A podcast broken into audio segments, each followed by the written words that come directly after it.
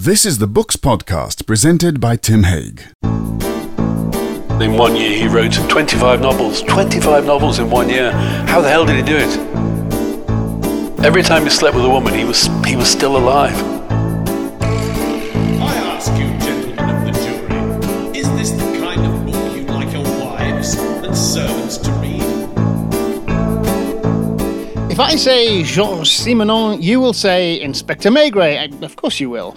Uh, now, a few years ago, I hadn't read any Simenon, and um, then I thought I'd give him a go, so I picked up a paperback and I was promptly hooked. Now, with characteristic good timing, Barry Forshaw has produced a handy little volume for the, the dabbler in Simenon, and he's with us now. Barry, thank you for joining us again on the P- Books podcast. Looking forward to it.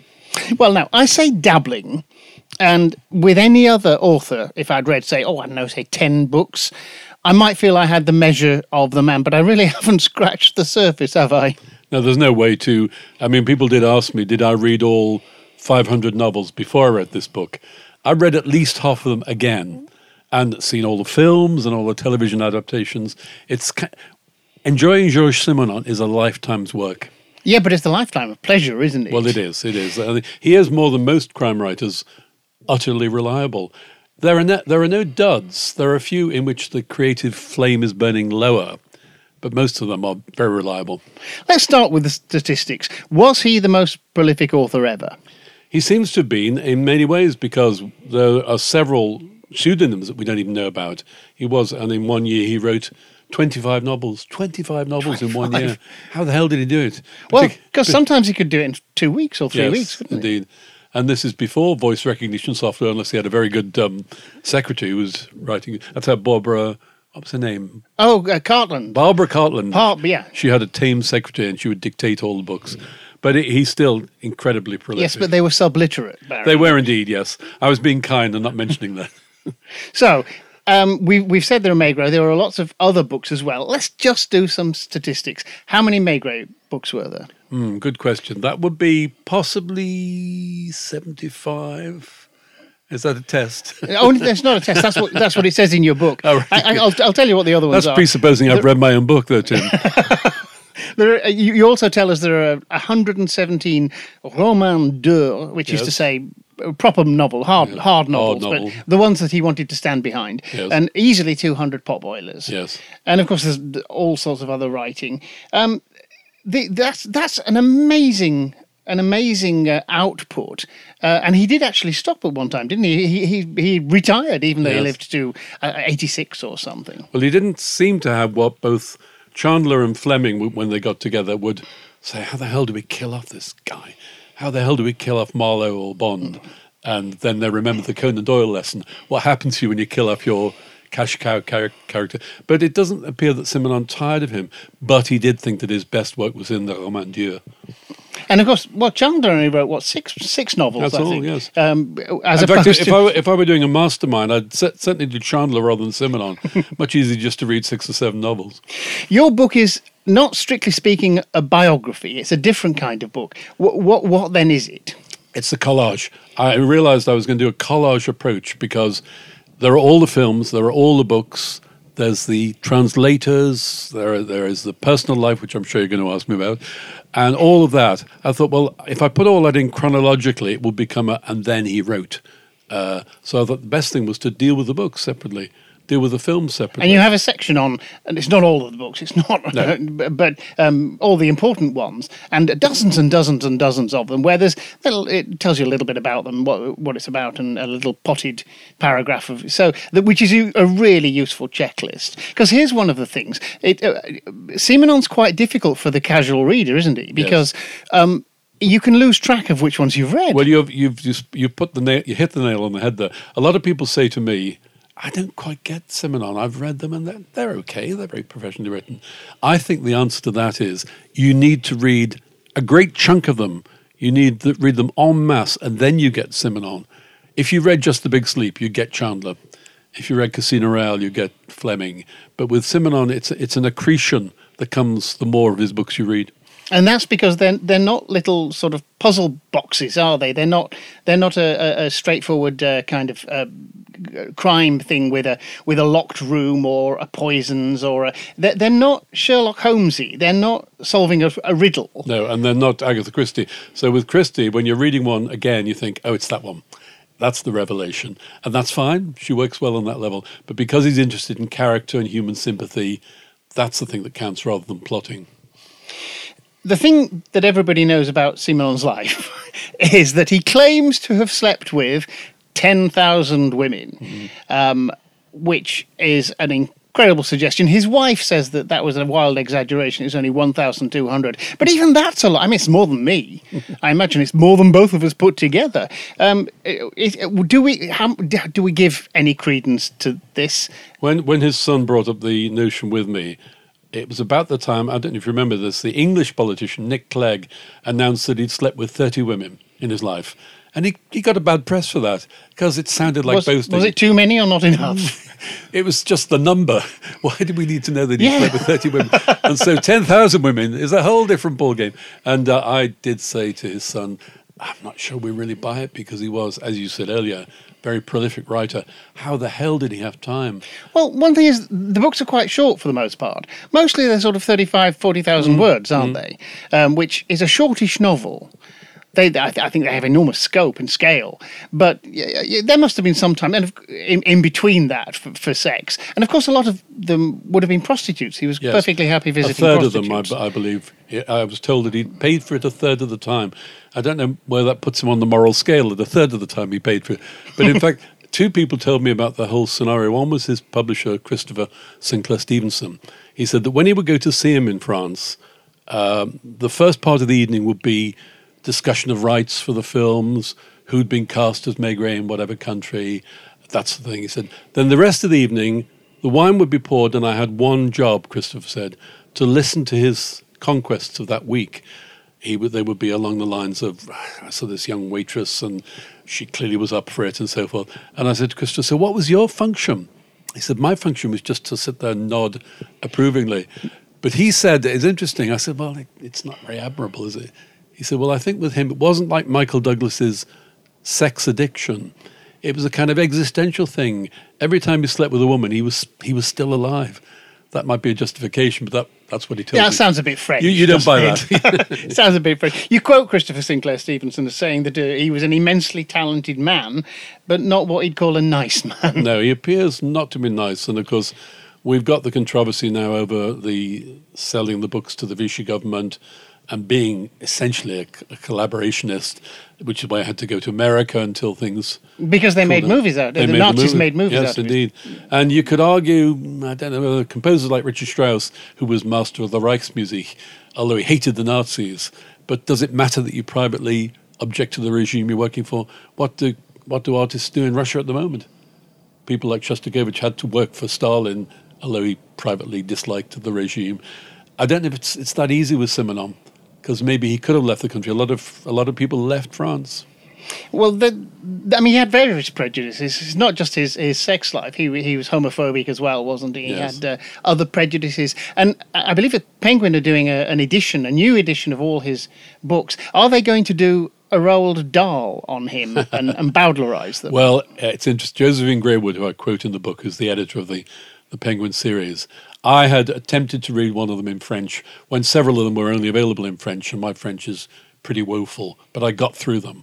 And I noticed certain things. I noticed, for instance, a woman was described in the French as having a dark Semitic appearance. And I said to Josephine, that's not what it says in your translation. And she said, I didn't. I said to the translators, don't censor it, so it wasn't Roald Dahl. If you can give it a slightly different emphasis. And then, as she said, the word Semitic is not anti Semitic. But it, it seems Could get you into trouble It these seems tricky these days. So maybe the so the book a sensitivity reader these days yeah, would, would, flag would, it up. would have it like like a shot.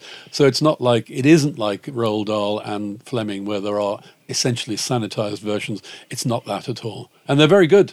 The new translations, people like Siân Reynolds, are very good. Not all better than the original Penguins. So, like I've got a collection over there, which is a mixture of the new ones. You've got lots. I can see them all from here. I should point out, uh, Barry, you very kindly invited us into your flat to record this interview, and uh, we are surrounded on all four sides by books, which is makes me feel very much at home. You can see they've been read. Yeah. but uh, for me, you mentioned the romans durs. I think they are his his best work. I was going to ask that uh, about your relationship, whether you were a Maigret man on or a, a, a standalone, and you think the romans durs are the ones to. Well, there's one coming out shortly, Tim, which should be on your list to buy, uh, The Widow Couderc, and it's translated earlier, just The Widow. It's the book of which Camus said he would not have written The Outsider that uh, if he'd not read the Simenon book. It's about a man who commits a kind of strange, aimless crime, but the whole book bu- builds toward it, whereas The Outsider starts with the with the crime. And it's wonderfully written. It's bleak. It's existential. It's about sex. It's about lots of things. Much more ambitious than one of the Simenon Maigret books. You've quoted Camus. Uh, you also quote Andre, Andre Gide, uh, uh, saying that uh, Simenon was the greatest French novelist of our time. So. Is, is he is he still worth our attention that much? He- he- he- He's the he's the biggest selling crime writer outside of the English language. Um, and and we'll talk about uh, Maigret in a minute. But um, what, what is was he? I want to ask. He, he wanted to win the Nobel Prize. Should he have done? Yes, well, he was very. He, I think, translating it into English, he said that arsehole Camus won the prize. It should have been me. So he certainly felt that he, he, he deserved the, the, the top baubles coming his way, and he was very pleased about Gide saying that. I'm not sure it's true, but he's. Well, I can only say that when I interviewed the top crime writers in Sweden and Italy, uh, people like Camilleri, Henning Mankell. When I interviewed them at home, they would point to their shelves where there would be, just like there, a complete set of Simenon. All the top crime writers I've met worshipped him, and yet they didn't necessarily write like him. No, well, nobody did. This is. oh, I, I'm going to go back to Maigret because he, he's he's very much a, a sort of anti Sherlock Holmes. He's he's he's not like your modern cops. He's not an alcoholic or a maverick, is he? He's he's he's bourgeois. He's happily married. He's not especially rebellious. Why is he so compelling? It's quite interesting. I think a lot is to do with the uh, the way. This how often we mention Fleming in this uh, talk. He is like Fleming in the sense that Bond is everything Fleming wanted to be, but without the cancer. You can still have the lifestyle Ian Fleming has and still be James Bond. It didn't last very long in Fleming's case. Simenon appears not to have been a very nice man, but he gives this kind of sympathy that he seems to lack himself to his character. So, like the American writer Ross MacDonald, the detective is a kind of therapist, is listening to people, is solving people's problems. There isn't the scene that you get in Poirot and Sherlock Holmes where everyone gathers around and everything is explicated. It doesn't go for Well, it has been said that uh, that Maigret is more psychologist than Yes. than sort of vengeful uh, investigator. Well, he also has this interesting sympathy for the underdog, for prostitutes, for instance, who get an interesting ride in, in, in if, to, to coin a phrase, in the books, which uh, they're always treated with sympathy by by um, Maigret, even though the girls don't trust him. Really, he, he ends up with scratches and assaults when he tries to be friendly, and that's unusual. That's also being written when Madame de Gaulle was trying to outlaw Do you think visiting the brothels was all just research? then? you could read it that way. So, well, he, uh, you- you've got another quote that. Uh, that in, in the book, the, the inspector does not so much chase clues as decipher tormented minds. We we said he's he's kind of a psychologist, but the way the books work is also very different from from that sort of dogged following clues and then opening up the the, the, the, the box of tricks. Yes. It's um it's been suggested it's like it's like emerging through fog. I always think of it as like you know remember when they used to develop photographs and you'd put a a, Mm. a page into into a bath of, of chemicals and the, the picture would The image sort of would become slowly sharp. emerge, yes. Um, I, I find the Maigret novels do that for me. There's never a point at which he goes, and that is because I can show you this telegram prove. He never does that. No. It's in just fact, it's, it's closer to an influence on him, which was Dostoevsky. So if you remember Crime and Punishment, Porphyry, who is like Columbo, he just kind of doggedly Mm-hmm. whirs away at things until finally, okay, you got me.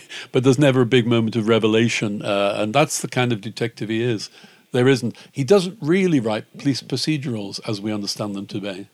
And yet, if you go to Paris, you, you can go to where his office was, the 36 uh, Quai d'Offray. Uh, what's Quai what- des Orfèvres. D'Orfèvre, thank you. Um, is, is is there on the Ile de la Cité on the other Yes. on the other end from Notre Dame, and there are 146 steps. Um, it- it's it's all very grounded. It's not Yes. police procedural, but it's it's very physically grounded. It is indeed, and that, that's one of the elements that, that works so so well in the book. Also, he, uh, speaking of influences, in a way, he's slightly like Hemingway, that there aren't long descriptions with exotic filigrees of description. It's basic, it's it's cut down, it's pared down, but just enough to evoke Paris or other parts of France. Must make it very difficult to translate though, because the the, the prose is incredibly spare. Mm. In order to get all all all of that into 40,000 words. Well, interesting you say that. So I know personally quite a few of his translators, one of whom I was a best man for many years ago. So I've interviewed all of them, as you said, it's in the book. They all approached it in a different way, but apparently they were all taken to um, a chateau, they tell me. Uh, Josephine Greywoode took them all on holiday to France, all the translators she'd then hired, and they had a conference because there had to be unity to the books. There couldn't be one translator whose style was utterly different from the others. Well, yeah, we can. I can see why it might be desirable to have all the translations in in, in a particular style, and, and then that's that's one way of doing it. Get everybody together. There, it, Madame Simenon, though, had quite strong feelings about, about what would happen to her husband's books as well. She was a bit of a, a bit of a what was what did you call her? Well, uh, various animal kingdom denizens were were All with teeth. yes, which various translators of the past would deal with. They hated dealing with her. She was kind of like a lot of authors have this. You will know this, Tim, because you dealt with so many authors. The spouse from hell. so the spouse is allowed to do all the dirty work, and the husband will, or the wife will say, "Sorry, know, what can I do?" She's always like this. She was the one who would insist. She had a very curious insistence in terms of translation that it had to be as close to to the original French as possible. But of course, that's how long is a piece of string? Yeah, that's nonsense. It's- that's not what translation is. But then she would just say, no, this is too far from what George wrote, or that's okay. Uh, certainly, publishers found it difficult to deal with, translators didn't. And now we have the current batch of translators for whom she's not around. But um, she, he, he was still alive when she was doing this, although Yes, she outlived him, didn't she? Yes. By eight years, I think you say. She was aware of the value of translation, which is fair enough. And I think only in recent years has translation become an art in itself, uh, in the fact that translators are, certain translators in Britain, writers abroad, wait for them to be available because they know they will get a really deluxe job on their book if they wait for certain translators. Did did he make a big chunk of his money from translation? Did, Yes, well, he was a, he was a canny businessman. So the translations, the films, the TV, in a way, he, he monetized his or allowed people to monetize his his product, which is fine. well, then let's talk about uh, uh, about uh, Maigret on film because that's quite an important thing. He, there've been a lot of screen presentations of uh, of uh, and so we're going to talk about some of them. There've been a whole. I, you've got a list of, of movies of, of the of the books, and I read through it and I said, I've never seen any of these movies. Uh, they they seem to me to be very obscure. That some of the television stuff I've seen, of course. Um, am I have I just not been paying attention? No, you're right. That a lot of the really important. It took me a while to track down Charles Laughton uh, doing him in the, on the Man on the Eiffel Tower. Now you would think he'd be right because Maigret is stocky. Yes. Uh, Charles Laughton's stocky. Uh, Charles Lawton was pudgy, though. You Well, don't yes, he think was of him. fatter. You Yes, don't think of. Maigret as pudgy. Right, you've got very specific ideas about his weight, but I. You're right. But um, it didn't work because, in fact, Laughton, wonderful though he is, is always a, is a, an actor who's constantly drawing attention to himself Yeah. with actually tricks, bodily movements, the eyes narrow. Uh, Peter Cushing did the same. He knows how to use the body that keeps you mesmerized. That's not Maigret. Maigret has to be slightly more blank so that you're. Almost a, stillness in the middle of, of the of the action because he's quite often just watching what happens, or, he'll, he'll, you know his his action will be to go from his lodgings down to the, the cafe and have a, a drink, and then the plot will unfold around him. Yes. In fact, uh, one of the best is Jean Gabin, which is available. So look out for those. Gabin plays him almost. In fact, it's interesting. He um, several actors would apparently say that Simenon would always say to them, "You are my Maigret. You're my Maigret." He said it to Rupert Davies in this country. Uh, he said it to Jean Gabin. So, and Henning Mankell told me that when the various actors who played Valander or Wallander, as he was called in this country, they would, he would say to them all, "Ah, "You're my Wallander. You're my Wallander." So it's just it's just good manners, maybe. Maybe, although I, I think we, we take we give it some credence when it's Rupert Davies, don't we? Now I, I've never seen those. They they broadcast. I learned from your book between uh, 1960 and 1963, so it's mm, slightly before my time. Although. I, I, saw on I, was Forces TV or one of those stations right, right at the bottom of the list where we're, we're doing them now, which is good news. Um, but um, uh, uh, Simenon liked Rupert Davies. Yes, he did appear to like him, and it was very good.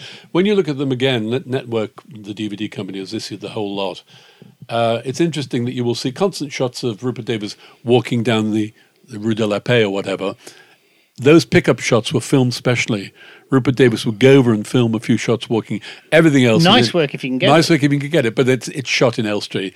All the interiors are all shot in England, and you have that curious thing with all of these things now is that when place names come up, everybody's speaking English, but they have to s- pronounce that. It's very tricky. De d'Orfèvre. Yeah, well, that suddenly appears in the sentence, but they don't say as American films used to do. I think he's at the Arch of Triumph. They don't do that because that that really doesn't work at all.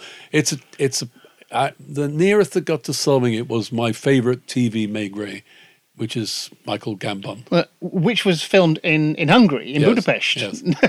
Which- As- not Elstree, but it's still Yeah, not Paris. Exactly, as so many things are. they? That seems to be a, that seems to be a city that will do for 19th century London. Or Gambon was right. He was the right side. He's a big physical man who could stand still Yes. if he needed to. well, he had that. phys- I saw him on stage in Arthur Miller's View from the Bridge. I saw that too. I Did saw you? that Okay, production, yeah. yes. And he'd had that, that literal weight, but Yeah. also the metaphorical weight. So obviously, Maigret is not a physical. There are no fistfights or gun battles. He doesn't go there. No, but he does intimidate people. He does intimidate. I, I remember a scene in one of them where um, he, he he he makes his sergeant stand on a wall looking through a window all night while Maigret goes off to bed. Yes. I mean, you wouldn't be able to do that if you were a weedy little bloke, would you? That's a good point. Isn't it? I thought he was the best, and there were, and also that series is interesting now to look at because it's full of people like Michael Sheen who are now Mm. big names who were then just starting in the career. So it's very well cast. So of all the non, and it looked nice. It, it, It had a good, production yeah. value. Although, in fact, it now looks because it's Academy ratio. So we now we see a, that square screen now that always shrieks elderly TV, doesn't it? We're so used to widescreen. Hmm. uh, but I think of all the non-indigenous ones, that was the best. Most recent one, of course, is Rowan Atkinson, which I thought was a disaster. Well, you saw what I said about that, and I. The problem was that Rowan Atkinson wanted the gig, he got it, but then he had to say to everyone, "Look." I'm not a comic. I'm not gonna be funny. Yeah, I'm not going to be funny. Whereas, of course, Meg It's kind of like John Lennon making records with Yoko Ono and saying, "What am I good at?" Well, I won't do that then. exactly. Well put. But it, it, doesn't work at all because uh, uh, Maigret becomes a humorless figure the way he's played by Rowan Atkinson, who's an acceptable actor, but he's trying too hard not to be Rowan Atkinson. And he do, he doesn't have the presence, doesn't he? Doesn't have the physical presence. I mean, he's marvelous uh, in in the right thing, Yes. but you, you if you you either have to be able to act big, or you have to have the the sheer Yes. heft in the first place. Well, I was. A lot of people said to me, "Oh, I don't. I don't like Maigret." Uh, and that's probably because I don't like Rowan Atkinson, and I would say, well, that's kind of like saying you don't like James Bond because he's played by an actor called Barry Nelson. Do you remember that? Oh, the very the first yeah, James the Bond very first James in Bond. Casino Royale. So you don't judge the character on whoever's playing him at any given time, do you? Yeah, You'd hope not, and yet, of course, people do because they, people think they've read Pride and Prejudice because they saw it on television, Yes. don't they? Which is um, which is a problem for those of us who think books matter. Yes, but I sometimes wonder. I, I'm always pleased to hear when people say their children read, but I hear quite a lot of um, bookish types saying their children don't read anymore. So I'm hoping the former is true. Yeah, let's hope the former is true. Well, it, w- with that in mind, finally, I'm going to ask you to nominate one one uh, Maigret and one roman dur. Uh, If if if anybody goes, oh, they're right, I should have read Simenon. Where should they start? Well, as we're as we are recording this, the Widow Couderc has not yet appeared. Except will appear shortly in, in hardback. So possibly wait for the paperback if you want. And for the reasons I've just said, that's um, it's an interesting. It's a book basically about sex, in which the sex is totally non-erotic. Nobody could ever be aroused by the Widow Couderc, however graphic it is. And the other uh, roman dur is The Man Who Watched Trains Go By, which is about a man's descent into madness and paranoia and criminality and, murder. Well, after reading your book, that's the next one I'm going to read. Yes, and then I difficult to say what what, what I would pick. I would. I'm going to take the fifth on that because I don't want to pick any one Maigret book. Okay. I think they're all. Um, any one book doesn't give you the the idea. Uh, possibly start with uh, Pietr the Latvian. Oh, fir- the first one. book. Yeah, the very first one. It's a good place to start. But it doesn't tell you everything there is to know about Simenon. You might say, "Is that it? Is that really what people are talking about?" You need to persevere. Okay. Well, I think I think we will, and I'm going to. And you already have. You said you've read about half of them, or Yes. you, you reread half of them. Well, I've have, re- Oh. have you read all of them at one time? Over the years, I must have read about um, nine tenths. Crumbs. There are several which I've still to get round to, and that's rather good. Oh, But- yes, you wanna- So for years with Thomas Hardy, I kept leaving because he was always a favourite. I left um, the Woodlanders. Mm-hmm. I hadn't read it, so I wanted to say one book that I could read, but then I'd read them all. Now you can reread them. With me, it's Graham Greene. I'm, Graham I've, Greene, I've got like- one or two that I haven't read yet, and I'm just saving them up because you don't want to have, you don't want to have run out of Graham Greene. Well, that's interesting. Green is, is in some ways is like Simenon. He doesn't have been a particularly nice man. Mm, He didn't treat his lovers well, but the books are full of human sympathy, as as with Simenon. Well, Barry, thank you very much for pointing me to all of that. It uh, it was a large pleasure, and and uh, your book is not only a pleasure but very useful, and it is Simenon, the man, the books, the films by Barry Forshaw, and it's twelve pounds ninety nine from Oldcastle Books, which I think is a bargain. Not bad, is it? It's not bad. Thank you, Barry. Thank you, Tim. That was Books Podcast, presented by Tim Hay. Books Podcast is a Green Shoot production. You can find out more at www.green-shoot.com and Tim can be contacted on tim at green-shoot.com.